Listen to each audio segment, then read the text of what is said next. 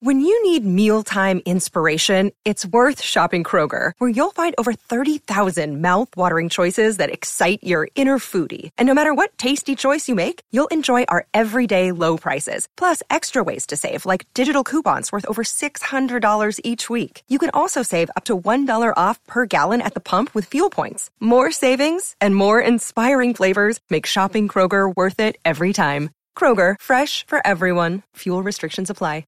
It is Ryan here, and I have a question for you. What do you do when you win?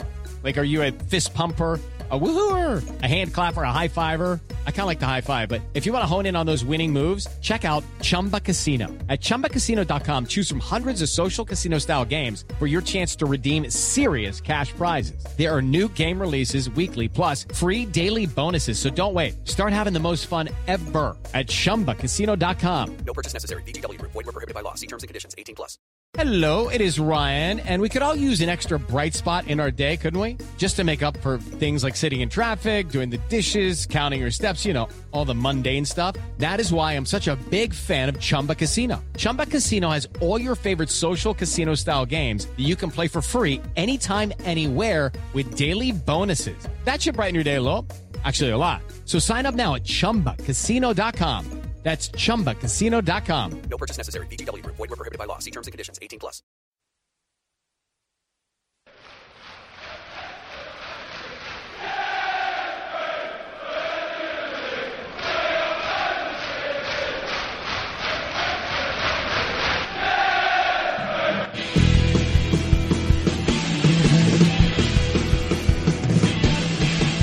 Hello, hello. It's me. It's Ceri. I'm back. I'm back from the Costa Tropical. Which is d- d- d- there's no such thing. There is. It's a real place in a real country. making Costas up. You may know that voice. That What do you is think, the man. Garry? Have you ever heard of the Costa Tropicana?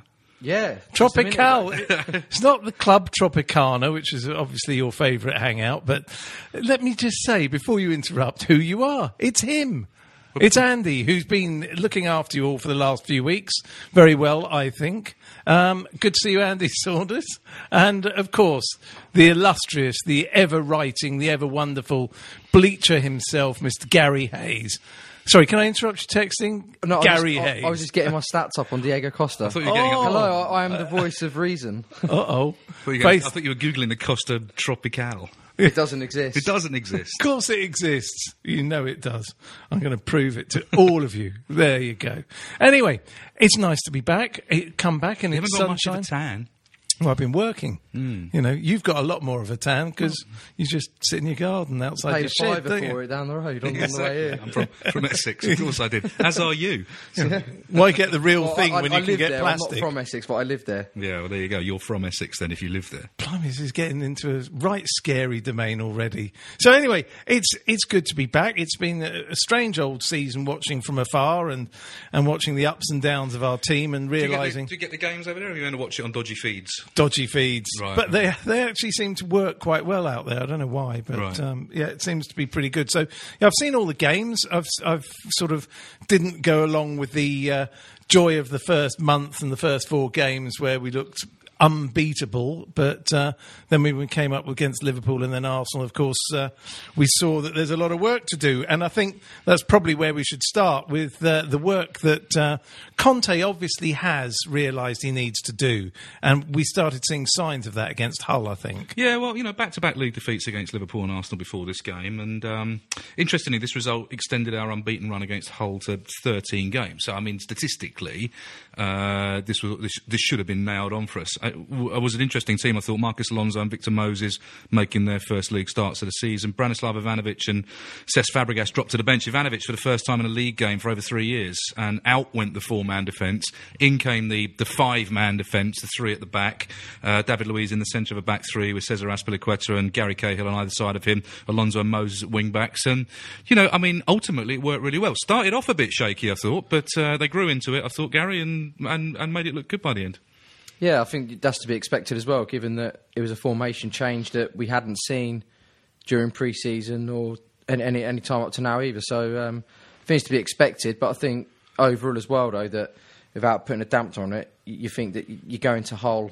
Obviously, the, the the problems they've got is about par for a clean sheet and a you know a comfortable victory in the end. But I think as, as they grew into the game, they got better. But it's just a sign of where they are at the moment. And with time, you expect them to get better. But obviously, you know, Conte needs that time, and you know, the players going away on the international break on the back of that maybe isn't a good thing. Yeah, I suppose also the, the thing about this three at the back is that he's kind of been forced into this because you look at our bench, there's always only one defender on the bench. Uh, There isn't the depth to sort of go, right, well, he's no good, he's no good, he's not playing well, that needs to change. He just can't do it. So, you know, I mean, we saw the signs of that against Arsenal when it went to three at the back and you thought, mm, not sure this can work.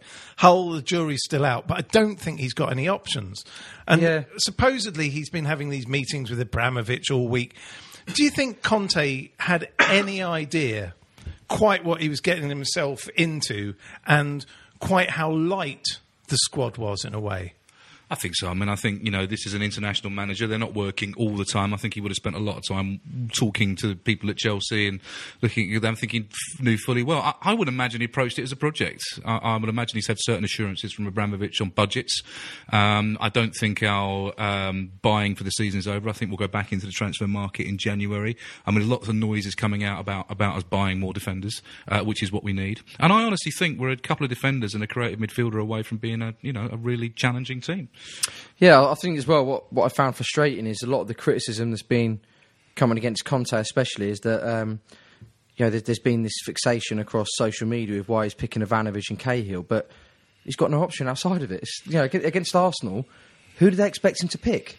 You know, I I know obviously he changed it up against Hull, but I think that Hull was a game where they knew they had the players they could win it. That if it wasn't going right with that three four three, um, you know, come with the you know the last twenty minutes or thirty minutes of the game, they could switch it back to actually go out and win it with a formation those players are familiar with. But I think that was a good time to test it. But you can't go to Arsenal and give Alonso a debut and then you know start shifting around your back four when your best defender's injured. Kurt Zouma's still not fit. You know, I, I'm not sure what people expect from him. Whether you know, there was even talk about, oh, maybe he should bring McKellen in if he's fit, you know, to play at centre back. People being, you know, Desperate. realistic. It's desperate and yeah, deluded. It, it's, what, what yeah, do you it, think? It's exactly, it's exactly it. It's deluded. What do you? I mean, I mean, you and I have both been vocal on social media this week about the treatment, and particularly Gary Cahill's had from these so-called Chelsea fans, Yeah. and it's been disgraceful, utterly disgraceful and vile. And I think both of us made the point. You wrote a piece on it for, I think Bleacher Report, wasn't it? But you know, I said that there's a very clear line between criticism and abuse. And if somebody wants to criticise Gary Cahill and say didn't play well, maybe he shouldn't even be in the team, that's fine by me. That's legitimate criticism. If you start abusing him on a personal level after everything he's done for this club, and he's done more for this club than any of these so-called Chelsea fans ever have or ever will, um, he's won everything for this club, Yeah. and I think he deserves and he's earned a certain amount of respect for that. And by all means, criticise. I mean, and that is the prerogative of any football fan and any supporter of any club to criticise players and to talk amongst friends and to you know to voice those opinions. But you slip into abuse. Frankly, you know, you lose my respect straight away. But what I found was really interesting was um, there was this one guy. I don't know what his name is. He's just got some weird handle, but I embedded one of his tweets into um, into the article I wrote about it that went out last Friday ahead of the um, Hull game. And he contacted me on Twitter having a go at me saying, Why have you done that? Because I'd embarrassed him. and I was like, Well, if I've embarrassed you, mate, why the hell are you saying it? Because if you want to hide behind your bedroom wall saying it, then I'm going to out you on it as well. Not that, you know, I'm going out to millions and millions of people, but still, it's like, you know, some of the, the approach that is just these keyboard warriors that they don't realise what they're saying. And then when they do, they can't retract it because it's out there in the public domain. And it's just been, you know, a fairly bitter past couple of weeks, isn't it? And Yeah. um, Well, let's be. yeah, I mean, ninety-nine percent of them are inadequate virgins that have never been to a game. Just- you know, but I mean, it's like we. I mean, we know. At we least know, you've been to games. We know that the we know the you know the psychological makeup of these people anyway. But they're a vocal group, and I think that the kind of negativity that they espouse, particularly on social media, it does permeate permeate into the games occasionally and, and into the crowds. And I, I just don't understand this level of negativity after seven games. I don't get it. could, could I, just add, sorry, just just to cut you off, Ceri, just to what Andy said about Cahill and that, um, you know, he, he came to Chelsea in January 2012, and in that time, in, in the four and a bit year, well, four and a half years since then, it'll be five years this January coming, he's won every trophy in football with Chelsea. And he hasn't just been a passenger in that either. This is a guy that was on one leg in the in the Champions League final to you know to win that. That Well, him and Luiz months- were sharing a pair Yeah, of legs, sharing weren't? A pair of legs, Yeah, but they? Yeah. five months ago he's in a relegation battle with Bolton, and he comes to us, and you know he, he plays a big role in that. He ended up ousting Luiz from that team that allowed us to cash in for the 50 million we did. And he's been such a big part of what Chelsea have achieved. Okay, he isn't John Terry, but no one's been asking him to be. But he, he's been, you know, a very good defender for Chelsea. And on top of it all, I'm, I'm maybe biased because I get, you know, in the privileged position of speaking to him after matches. And he's the most affable player I've ever met. Just an absolutely nice guy. And I know for a fact that he'll be seeing those tweets and that criticism of him, and he'll be taking it personally. You know, some of the stuff that got said, I put in my article that, about Ivanovic as well. That Ivanovic is a cancer, Ivanovic is AIDS. Are these people for Oh, I know. I know. They, they It's just just, I'm absolutely glad I missed it. You know, I'm sorry. It's I mean, horrible. I mean, I, I would, I- you know, I mean, if you're if you're a masochist and you want to upset yourself, Google Gary Cahill or Ivanovic Twitter Yes. and You know, see the morons that are Yeah, out but- there that claim to be we Chelsea know fans. they're out there. This is the problem that we've got at Chelsea. There's a whole load of. There are the same people who sing songs about Fabregas one minute and then tell everyone what they think of him the next. You Yeah. know, it's it's this sort of. It's not even.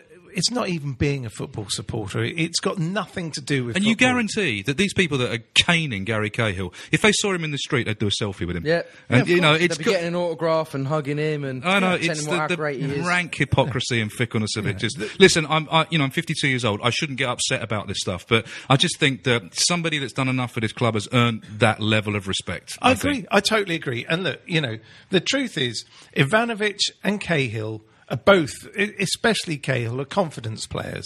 But Gary Cahill and Ivanovic have never deliberately let us down. Some of the things you hear, you would say they were doing this deliberately because they couldn't be bothered. Nothing could be Ivanovic, further is, from look, I the just said it earlier on. Ivanovic dropped for the first time in over three years. I think it was longer than that. I think it was AVB that dropped him in 2011. I might be wrong. I think it's 20. I think it was. I thought it was 2012. I thought it was 2012 as well. I think Okay, it's, uh, ma- just maybe over it three was. years. Um, okay, maybe it was AVB then. I think it was AVB, Yeah. but I think it was who, who dropped him. But I think it was in 2012. But the point being is that he's played an awful lot of football for this club. I think you can count the level of serious mistakes that he's made on the fingers of maybe two hands.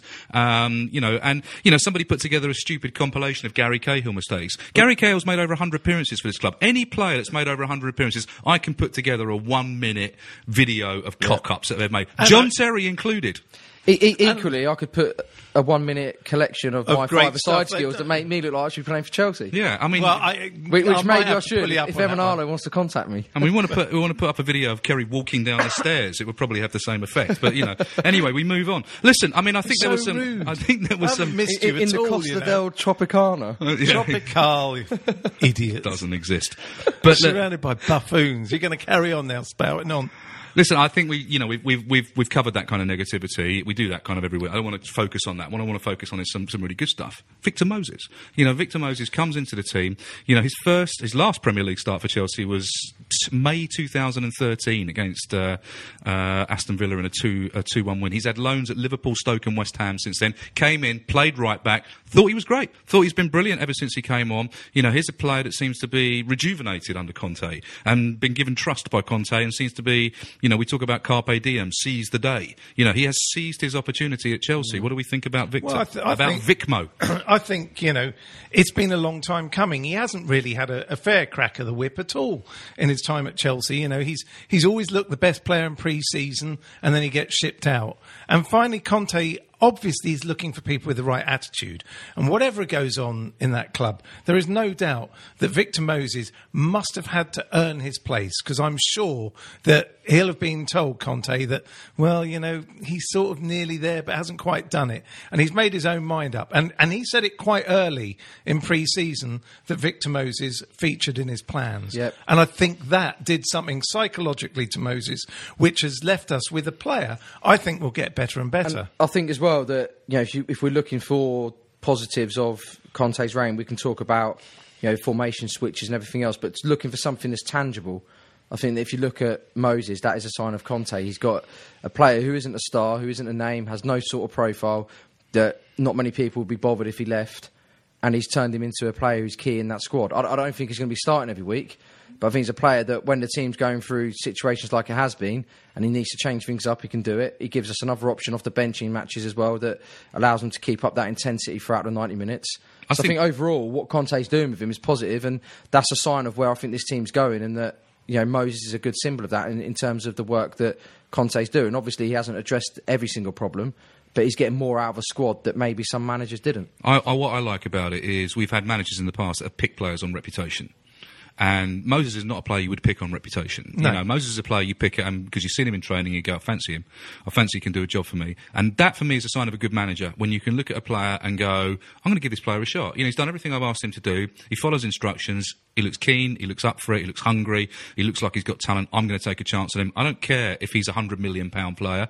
You know, you wonder whether Mourinho would ever pick a player sheerly on, on what they see in training. I think Conte does. You know, Tr- Chalobah's another example of someone that he's obviously seen in training, obviously followed his career and gone, I'm going to have a go at this guy. You know, I think all managers want to have a legacy that says, I brought that player through. You know, uh, Ranieri with John Terry or, you know, with, you know, we'll, we'll, we'll always be able to turn around and go, I brought him through. Well, I gave him Frank his shot." Lampard as well. Yeah, Frank Lampard, you know, and, you know, a lot of those players were, were bought under Ranieri. Petr Cech, I think, was as well, wasn't It he? was, Um, it was in that January, but then he signed he- Joe Cole, yeah. you know. You know, a lot of those players, and I think that a manager that that, that brings players through, um, you can say any, what you like about Louis Van Gaal, but man, he brought Rashford through. You know, He's by so- accident. By Um, accident. Yeah, Yeah, but well, maybe by sometimes the best things are by accident. Poch- Pochettino, you know, and Kane, you could argue that was by by accident Yeah, as well. Yeah. Or Dele Alli, you know, I mean, but the fact of the matter is, sometimes managers look at players and they go, "You'll do for me," and I, hopefully, I think Victor Moses is one of those players. Yeah, and sometimes you get those accidents that happen. It's noticing what the accident has done that's the most important thing. Yeah. and I, I think it was, it was interesting because I texted you that thing on on during the game about Chalobah that I really like the fact that Conte has gone. I'm going to keep you in the squad. You know, because you would have thought. Well, he'll probably be going out as usual, and he's deliberately, I think, kept a couple back. In fact, so much so that at the moment, I think he stands more chance of making it in the team at the moment than say Loftus Cheek. Oh, Loftus Cheek seems to have, you know, Yeah, after the, the Leicester game, I think he, he, you know, he didn't, he didn't seize his chance. Yeah. No. He had Ju- just to go back to Chalobah as well. Um, there was a, a piece on uh, Chelsea TV of Eddie Newton talking about him, and um, I wasn't sure. I'm not sure if it's a, an observation that Newton's made or he's given a bit of insight as to how Chalobah's been, you know, brought through under Conte now. But he made that point about being on loan for a year in, in Italy, you know, with Napoli, and um, how he's fully indoctrinated in how Italian managers like to and Italian clubs train, and he's come in and he's settled pretty quick under Conte, and I think that's something that's had an impact because it's a shame that um, that Wasilewski got so- sent off when he did because I thought in that Leicester game because when Chalobah came on he was looking good and I think you can't really judge him against those 10 men in midfield because he had a lot more time but he still looked so Yeah. assured and there, there was even a point in, in the Hull game at the weekend um, I watched it back because I, I didn't go to the game because I was at Ipswich um, Why would you explain that? Why yeah, I, I, I went to watch Kasey Palmer Why? because I wanted to write a piece about him and I was meant to interview him after the game and talk about you know being on loan. And then uh, David Wagner uh, left him on the bench and didn't bring him on. So it was, it was a waste. It was a wasted trip. But- slept all the way up to yeah, Suffolk. well, to, to it's, only, it's only down the A12 for me, so it wasn't that bad. But um, it was a boring game as well. But um, yeah, so g- going back to Chalobah is that I, when I was watching it back on Sky Sports that night, the, the Hull game. Um, you could see him having a go at Pedro, telling Pedro to get into position, and I don't think just I, don't think was- he shrinks away Yeah, from the I and was really think- encouraging. I think that's what makes these young players come through because they have that confidence to go, oh, you don't go there, go here, or give yeah, me the yeah, and ball. that's Pedro, a World Cup winner, a European Cup winner. I, I a think it's a very, I Championship think it's a very interesting point you make about the Napoli experience because he didn't get an awful lot of opportunities at Napoli, but you know, it seems that he immersed himself in the culture and he went over there and he embraced it, and as you say, embraced the the lifestyle, embraced it, and I think you know that that element of embracing different ideas and different techniques that's important in a player's development. And sometimes player go players go to different countries or different cultures or even different teams, and they don't assimilate and they don't absorb it. And I think it's the measure of a player like Chalobah that he went over there had a lot of personal problems, um, didn't get a lot of game time, but came back a better player. And I think that you know the talk around the club, I'm sure Garry is more insight than me, is that you know he's a he's definitely one that people are looking at very seriously. Yeah, well, they've they've been talking about him for years, and obviously there's that stat that's doing the rounds now about how he was on the bench as a 15 year old, and it took you know six years in between for him to be on the bench and make his debut. But you know, I, I used to um, I used to write Neil Bath's program notes um, with Frank Arnesen. Um, forgive me for Frank Arnesen, but um, Yeah, uh, Frank Arnesen found some decent players. In the um, it, was, it was in the Chelsea program, in the youth team section. They used to have a column that I'd write, and even then, Neil Bath was talking to me about this young kid. So we're talking, yeah, what seven or eight years ago, talking about this young kid called uh, Chalobah and his younger brother Trevor, I think it is. Yeah. And it was oh the Chalobah brother, you know, these so they're like barely teenagers then. And so he's been around at the club for a long time, and he's always been the big, big hope. He looked like his chances were over, and then, you know, but Conte's brought him in, and But- he's, he's impressing. But that that is the thing about Conte. You know, maybe as you say, he's been looking at the team over the summer, and while he was mm, uh, with the Italy team, he'll have been thinking about it.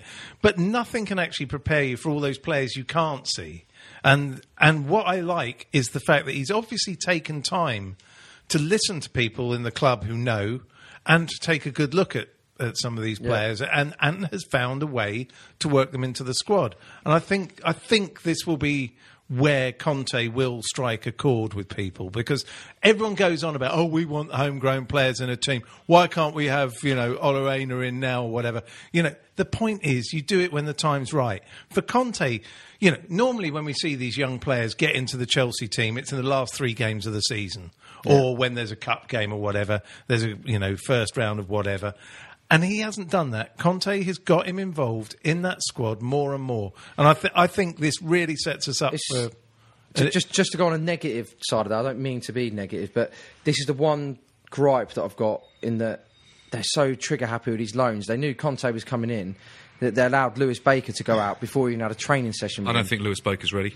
I think there's good things that he's went out what, what I mean though is I don't I don't mean him But Conte staying here for the whole make the season. What I mean is having that pre-season to work with Conte, get a look at him, then send him to Vitesse, have Yeah. it all set up. I think it's a year too early for Lewis Baker. I think he's smashing it at Vitesse. I think he'll come back. He'll have a good pre-season next summer, and then I think he'll I, figure. I, I just think that had had he been out, because especially those um, the the uh, fortnight they had in Austria, um, you know, I was there for the Rapid Vienna game, and um, you know, it was this uh, random team he'd put together, you know, with uh, you know square pegs and round holes and, and what have you. But I just thought then that had Baker just been allowed to train with him for just for like those two weeks.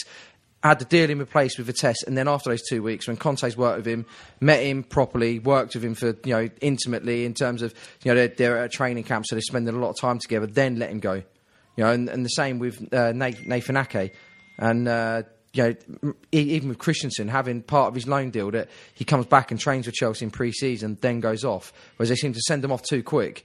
Where Conte's coming in, new boss, and he's had no time to work with those players. I'm not suggesting that they stayed all season, but to spend some part of summer and then go to these loan clubs because the whole point of them going there anyway is Chelsea want them back to be better players. But now Conte was work, you know, because of the um, the Euros, he, he didn't have Hazard and a few other players that are in a similar position to Baker. Then he could have played in those games and then gone off. Whereas it was Ruben Loftus-Cheek playing as a second striker, and that's just that's shot him. And then th- there's these gaps in the squad that haven't been filled. That you look in and you think maybe had he had players around that, you know, he, he maybe would have filled them. But we could say actually a lot of the whole up until we get to the to the first game of the season has not been handled brilliantly by the club in the fact that you know we didn't get any of the defensive targets.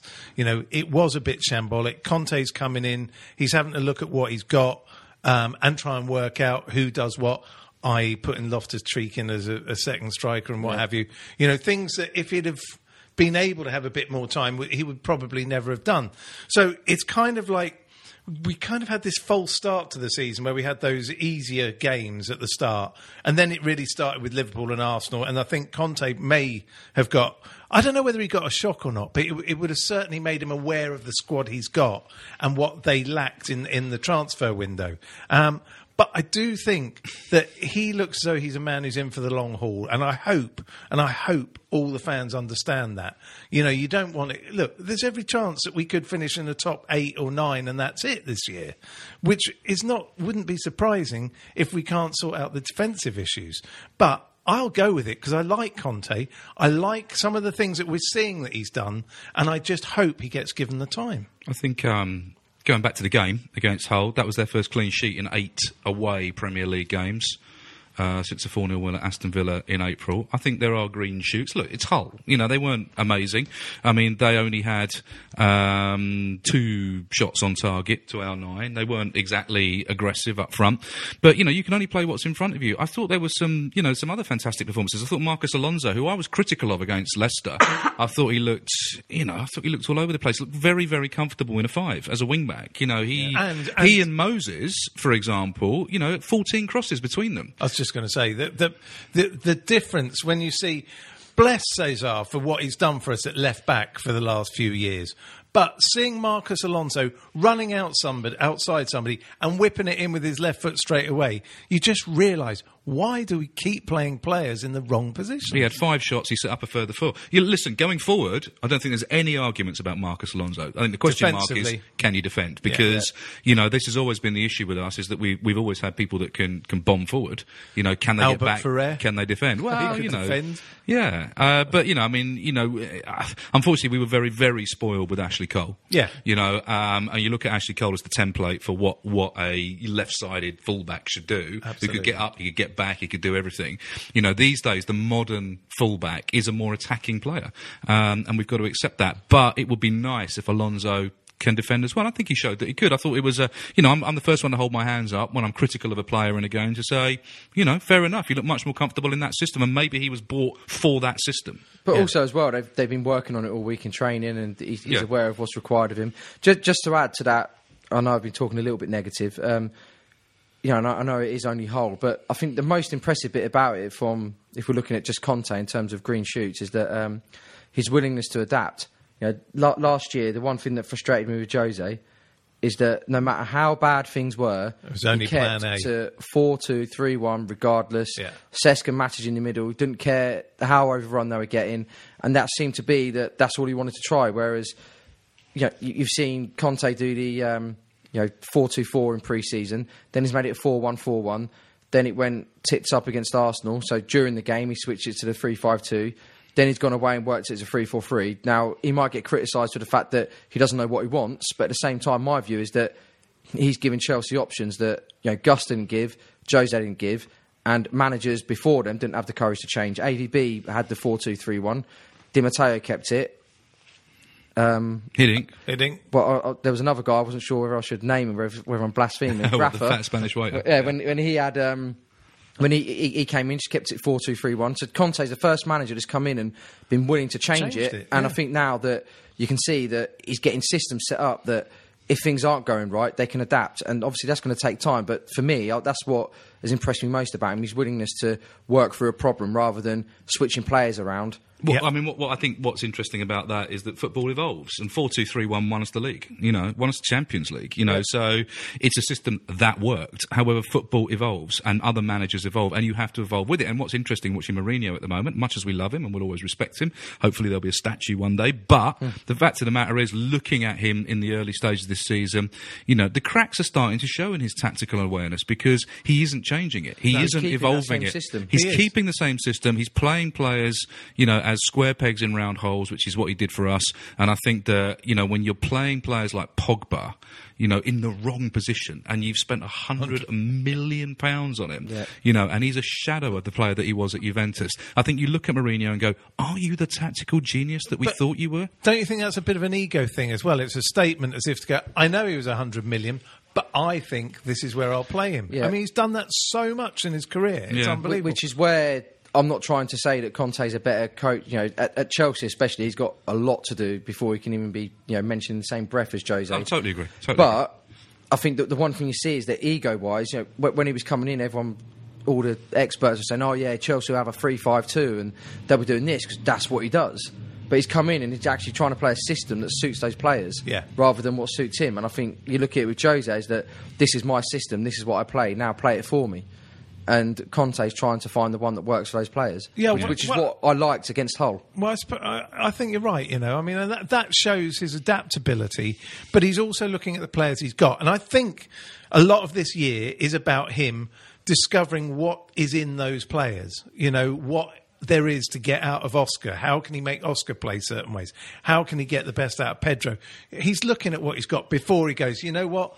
These seven players have to go, and then we'll go and get Yeah. these ones. You know, I think he's this year is a, is a voyage of discovery. But if there's a voyage of discovery going on, the one person that has just been constant already this season and has been absolutely, for me, you know, staggeringly good is Costa. I mean, I, he. I, I don't know. He looks better than he did two years ago to me. Well, since since Costa joined Chelsea, only Sergio Aguero and Harry Kane have scored more Premier League goals. You know, I mean, Sergio's got 55, Harry Kane's got 48, and Costa's got 38. You know, I mean, he is a consistent world class striker. thing is And he well- played in a bad Chelsea side last Played year. the bad Chelsea Yeah. side, and temperamentally, I thought on Saturday he was immense. You And, know. and, and those goals, um, you know, talking about what Aguero and uh, Kane have done, that there is a big gap in terms of the goals they scored. But you look at the strike rates. Uh, Aguero's 0.85 a game in the Premier League, Kane's 0.65, and Costa's 0.63, which just shows that how those injuries and suspensions that he's had have really totaled up and stopped him scoring the goals that maybe he would. But, six um, goals, six goals already this season. You Yeah. know, uh, so what's that? Six and seven. Six and seven. Yeah, I mean, you know that that's up there. That's up there with anybody in the world at the Yeah, moment. it is. And what, what I did is, um, before I came here, I've, I've come slightly more prepared than I. That's why he I got set am. up for this, Garry. Yeah, yeah. but um, uh, uh, it's, it's something I've been writing that's going to be published tomorrow, so I won't give too much away in case you want to go and read it. And Nobody's um, going to read it. So might yeah, tell us. in, it. indulge yourselves in my talents. We, we want to be told that we don't like reading. But um, i- it's not a lazy comparison because I think the trend is there. But Chelsea signed him to be what Drogba was. And I think that you look at what he's done in his first two seasons, there's parallels with Costa, uh, with Drogba, where Drogba was always about his diving and everyone was on his case. And, you know, the, the media had Yeah, he was hated. yeah, I, I don't want to say it was an agenda or a campaign against him, but there was a lot of criticism about his diving, up to the point that even when he's through his bad English at the time, he misinterpreted what diving meant, and he was saying, "I do dive." No, I don't dive. You know, on that match of the day um, Yeah. interview, and he got taken to town on it, and then gradually the penny dropped in that the start of that third season. And he became Drogba, you know, Drogba, Drogba. We you know and love. Yeah, exactly. And Yeah. um, I just think you look at Costa now, and the parallels are there. So just looking at, I know his stats, and we can manipulate him, but looking at the stats, um, at this stage in which was ten years ago, two thousand six seven season, when um, uh, so Jose's third season, uh, Drogba's first season, leading into the October international break. Uh, Drogba seven appearances, five goals, one assist, conversion rate of twenty eight percent. Costa se- Uh, seven appearances, six goals, two assists, conversion rate twenty seven percent.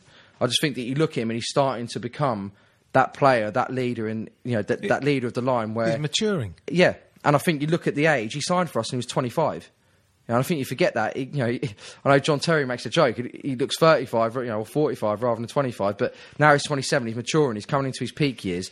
If Chelsea were to sell him, it would be complete and utter folly. And I think that you can see that teams are targeting him in terms of knowing the threat he's got. Because if you look at the fouls he's had against him this season as well, 21 fouls against in seven games. He was one one card away from a yellow card, uh, uh, from a suspension on Saturday. Yeah.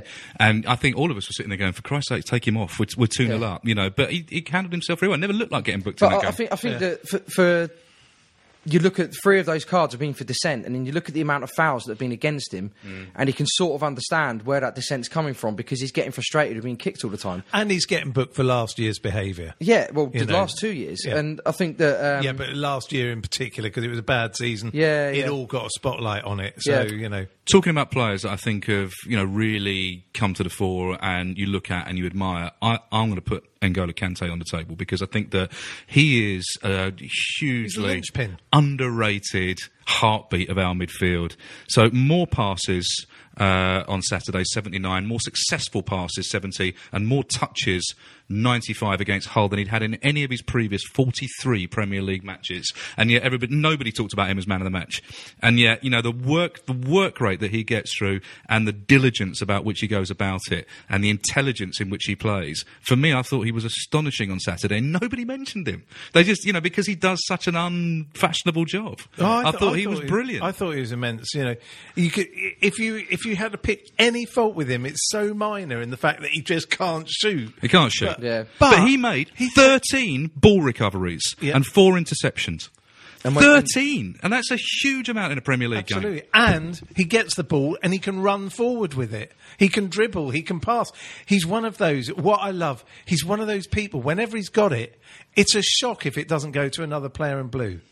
It's a real shock. He plays a simple ball. Yeah. He I- I plays a simple ball. I think as well with him is that um, looking at you know we, we can talk about what he did with Leicester, but he's playing with one less player, and you know he, Yes. he was playing with Drinkwater last season. Now he's doing it alone. So th- there's times when he's been caught out. like Interesting to see how Arsenal, how, poor, how porous Leicester are now without him, and people say, "Oh, it's Yeah, nothing to do with nothing to do with it." I mean, come on, I mean they're getting overrun in midfield. They weren't last And, year. and and you look, you know, that was the issue with Chelsea last year, and you look at Leicester right now, and getting into the last international break this time last year, Chelsea are on eight points, Leicester eight points, struggling. And interesting, playing with wing backs as well gives him that little bit of protection. You know, gives him the freedom a little bit to push forward. And what was interesting is Matic was sitting and Gole was going forward. You know, and you'd think automatically they'd be the other way round. And, and they do switch, but he was giving N'Golo a, a lot more um, freedom to go and, and tackle and press higher up the pitch. Yeah. But that just just talking to Matic as well, that run he made for Costa's goal and the the way that Costa unselfishly made that run that pulled those Hull defenders away, and then I know the, the luck with the ricochet to Costa, but sometimes you see You Matic marauding forward like that, and he look he actually looks good. He get he he gets a lot of stick in the Man U Matic. You know, sometimes quite rightly. Sometimes he can have sloppy games, but you know he had two shots. Um, he was uh, the game's second top passer after um, Kante, um, and he made more passes than anyone else except Eden Hazard. You know, and again, he's unfashionable. You know what he does. Sometimes he'll lose the ball in a in a in a difficult area, and everybody gets on his case. And I think if you know anything about football and you watch the game intelligently, you look at players like Kante and Matic, and you look at the work they get through. And if you only see the mistakes, if you only see the occasional misplaced ball or the occasional misplaced tackle, then you're an idiot because these players are hugely important. If we sold Matic, we would regret it. We would regret it. And I know Well, people are calling it the first time, which Yeah. why we we I know, but what, a lot of people triple- turn around and say, Go back and triple buy what we sold him for. Sell Ivanovic, sell Cahill, sell Matic, sell Oscar. You know, Sell the club. sell everybody, sack the manager.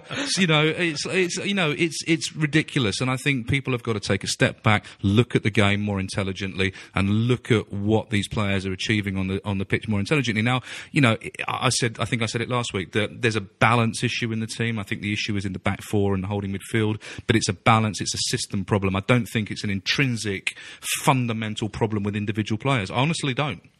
Yeah, I, I think everything will become clearer and clearer through the season. You know, you, you, we have to, as Chelsea fans, just let Conte get on with it. We know that there are problems for some of those players and the way they've been playing for Chelsea. We know there's issues about the, the formation we play.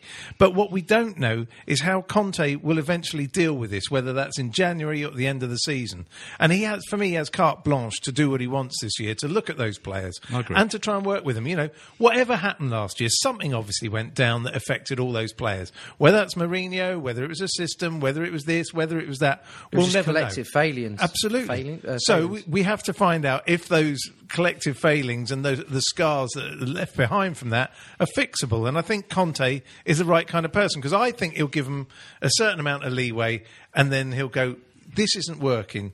And this needs to work. Can I, can I can I just tell you what he said after the game? I'm sure you know we- we've all said it, but he said every game is very tough in England. I'm pleased with our performance because we scored two goals and got a clean sheet. I saw the right pressure and the right intensity from the players. After these two defeats, it's not easy to work because two defeats for Chelsea are heavy defeats. But this was a good answer, and I saw many of the players with great commitment, attitude, and will to change the situation. I'm pleased for them. We must follow this with work, work, work. I like that. It was a positive statement of intent, you know, Yeah. after two heavy defeats. And he basically said, we went away, we fixed it, it's not fixed completely. And I think, you know, that's exactly what he should have said. I- I you know, as and contrast that with Mourinho. Everybody else's fault. It's everybody else's fault. You know, they've still got, you know, he even came out and, and blatantly said uh, a lot of them are still following Van Gaal's philosophy they've not brought Yeah. into mine. I mean, what's going on? I know. It's bizarre. Oh, it's good though. I, you can see the signs are there. You know, carry on, all you teams like Stoke going there and upsetting it because I want to see him lose it. Can I just make a, a quick little plug for our um, uh, podcast live? Um, because we're doing a, a live podcast in London on Tuesday, the 8th of December at the Albany. Monday. Monday. The, is it Monday the 7th? Have I got that wrong again? That's about the third week I've got it wrong. God, People are going to come on the No wrong. Make sure you're there on the right I've night. got it written Andy. down. Sorry. Sorry. Okay. So we're doing a live podcast on Monday, the 7th of November. You said December as well. Monday the 7th. That, everything's fine. Monday the 7th of November at the Albany pub, which is opposite Great Portland Street Tube in central London. Uh, and very easy to get to. Special guest is Paul Canoville, King Canners, um, and he's going to be talking about his life as Chelsea's first ever black player, about the wonderful book uh, Black and Blue, which was co-written by a regular uh, Chelsea podcast guest Rick Glanvill. Um, we're going to have a quiz. Rick's gonna be there as Rick's going to be there. You're going to be there. I'll be here. Um, uh, other, gonna be there. Other guests You're are going to be, be there. there. Garry's going to be there. We're all going to be there. Um, tickets are a tenner, um, and they're available from WeGotTickets.com. So if you go to WeGotTickets.com and search the Chelsea Podcast Live, you'll easily get them. Please come down. We'd love to meet some of the people that listen to the podcast and uh, and have a chat with you. We'll do the podcast. We'll do an interview with Paul. A few extras, quiz. It'd be great. So so do come to that uh, on Monday, the seventh of November. That's it. Yeah, That's there you go. exactly when it is. Hey, let's talk what about- time. What time? Uh, it's going to start about seven o'clock. Is that right? Yeah, yeah, yeah, ish, yeah. Okay. sort of. Producer doesn't care. Um, right, so uh, let's talk about the kids. I think um, under Yep. 18s very quickly. No, under no, 18s you've made got it. the resume. Under 18s made it 14 home league wins in a row with uh, their victory over West Ham on Saturday. Ike Ugbo with the only game of the, uh, goal of the game. Chelsea played with 10 men for the last half an hour after Dujon Sterling was red carded after 60 minutes. Uh, Reading at home on the 15th of October is their next game. Uh, development squad didn't have a game. Um, their next game's on Friday the 14th of October against Leicester City away. Uh, no ladies game last week, but they face a very tough test tomorrow night when they play Wolfsburg at Stamford Bridge in the first leg of the UEFA Women's Champions League round of 32. Kick-off 7pm. Tickets cheap as chips. They're available from the Chelsea website. Do get down and uh, support the women. Um, and I think that's on TV as well. Yeah. And then just very quickly, a couple of the loanees that are out at the moment. Oh, I was just gonna say that, uh, yes. So, uh, first of all, Christian Atsu. Uh, on his full debut for Newcastle, hit the only goal of the game as they uh, Newcastle won away at Rotherham. Izzy Brown was in the Rotherham team for that, and of course Tammy Abraham. You know, who That's we the about every story of the week for me. Who? Who? Ta- Tammy Abraham. Never heard of him. No, so Tammy Abraham, who's on loan at Bristol, uh, scored a scored an important goal for Bristol, created another uh, to keep Bristol City in the Championship's top six. He was 19 yesterday or the day before yesterday, and it was his birthday this week. Only 19, equalised in the second half against Nottingham Forest. He then headed down a free kick uh, to set up the winning strike three minutes later. Eight of Abraham's 11 goals this season coming in the Championship. He is the division's top scorer. And That's a good story. and he's just been made the player of the month in the Yes, championship there as well. go. Player of the month. That's right. Kiss of Um, death. Kiss of death. you- you- no more goals. Talking of goals, um, Charlie Colkett scored a, a 92nd minute winner for Bristol, the other Bristol team against That's right, Bristol Northampton. Rovers. Yeah. Yeah, um, I'm going to watch him on November the 19th against Milton Keynes. Well, Well, he'll he be, won't he'll be on the bench then. Yeah, he he? won't play. So I'm, I'm making the, tri- the, the trip all the way down the M4. So um, they Any better play him. player out there, if Garry says he's going to do a piece on you, just say no because you won't play any football. You'll be on the Yeah, bench. yeah, it happens a lot. I was meant to do some stuff with John Terry last season against uh, in that Villa game. And that was the only reason I went up there. Shouldn't he have been playing? Well, he, he was coming back from injury, and they're like, "Oh, Oh, right, um, yeah. he's definitely going to play. So you can't do it after the game." I got up there, he wasn't even on the bench. They just looked at me like, "Yeah, sorry." Yeah. And Uh, I- that's the I- Villa I game the that I sat in a traffic jam for about five hours and never got to. That was ridiculous. Yeah, I remember. Yeah. Anyway, uh, hey, how about Robbie Di Matteo? Got sacked as Villa manager uh, on Monday morning. Steve Clarke I- I- is I the uh, saw, Steve um, Clarke's the caretaker manager there now. I saw someone tweet his, his goal from the um, the 2000 FA Cup final, saying, "Don't worry, Robbie, you'll you'll always have this." well, he'll also always have the Champions League. Well, there you, You go. know, everyone in, forgets in terms, that. in terms of Villa, though, you know, um, Yeah. scoring that goal against you know, them. he's he's not quite cut it, as he, is a manager? Scored that goal against Villa in the worst FA Cup final of living memory. and he scored that goal Terrible, against terrible. Middlesbrough. Terrible game. Oh yeah, scored the scored the winner Yeah. in 14 seconds. Whatever Yeah. it was, 42 seconds. You're Um, the only one sat down out of my lot. there you go. Everyone Uh, missed it. Are we done? I think we are. I So think- the next think game's against uh, Leicester. Yeah. Chelsea Leicester in the league on Saturday the 15th of October. Stupid international break Yeah, this so we won't be here next week. We won't be here because we don't talk about the international break. no. So we take our own international break on the Costa del whatever Ceri's made up. Um, so that game's on the 15th of October, 12:30 early kickoff, playing the champions. Listen, I'm confident of three points in that game. Yeah, I, I think that's going to be very interesting. You know, I mean, we'll talk about it more for in the. Well, we well we won't do it. We yeah. won't. We, won't be doing a podcast we won't do before a the game. We should talk about it now. You're quite right. I think that's quite interesting because I think Leicester. We were the worst ever defenders of a championship, weren't we? Yeah. Last year, we could be superseded by Leicester this year. that Yeah. quick. It could be. I'm looking forward to that game as well because it's a, an early kickoff. They do a nice breakfast in the press box. So Oh, sorry for some, Oh, isn't it? yeah, there we go. Remember the It's a bit early for prawn, early for prawn sandwiches, isn't it? But no, they do this nice scrambled egg and uh, bacon combo. It's good. Yeah. But it was interesting. We'll 'cause have a we- bother, eh, Kev? Yeah, Okay. whatever. Yeah. yeah, whatever, Gal. We'll keep we'll keep it real, Ceri. yeah, we will. Yeah, we'll, we'll go for an Italian. Vietnamese. Vietnamese. It's closed, unfortunately. Um, but yes, I, I think it's going to be an interesting game. I think we'll win it. I think we'll win it by a couple of clear goals. Hey, Um, what did I say about the Hull game? yeah, uh, it was very good. Is yeah. that what you said about yeah, it? I texted Ceri, said 2 0. He did. He said 2 0. What was your prediction on here Did, last did he say the 2-0. scorers though? Didn't say the scorers. Ah, no. you useless. Yeah, you know. No, it was. It was impressive, and that was before it even got started. So yeah, it was good. I think the Leicester game will be interesting. I, I have to say, in the cup game the other week. I thought it was really nice at the end of the game. All the Leicester players went over and were hugging Kante and everything and having a laugh and a smile. Obviously missing because they know what they've lost there, and and I, th- I think he will prove that again next week against Leicester. Yeah. So I suppose we should um, do a prediction for that. Well, I'm on a roll with 2 0, so I'm going 2 0. Okay, Garry. We'll concede No, we won't, Garry. two one. 2 1. I'm going to go, because I've been away, I'm going to go for 4 0, the best performance of the season. Uh, it's not out of the realms of possibility. it's not. Garry doesn't believe it. I just though. remember he, he does. He did it at Bristol Rovers. I think the last time I was on with him, he said, "Oh, we'll beat him six 0 and we just got over the line. Yeah, No easy games at this off, level. I don't half look good. You're like the Mark Lawrenson of the Chelsea podcast. Yeah. Oh, don't ever. That's a horrible. He's thing camping. To He's camping. He's wearing a shirt like Lawrenson as well, isn't he? oh, don't say that. but okay, well, well, we'll see what happens. But hopefully, it will be three points. It'll be another march, and we'll show the champions how champions really play. So thanks for coming along. Good to see you all. Nice to be back, and have a good week. Come on, the Arrivederci. If you like this podcast, come and join me, Mark Webster, for the Whistleblowers, a weekly show that looks at the topics that all football fans are discussing this week at thewhistleblowers.net.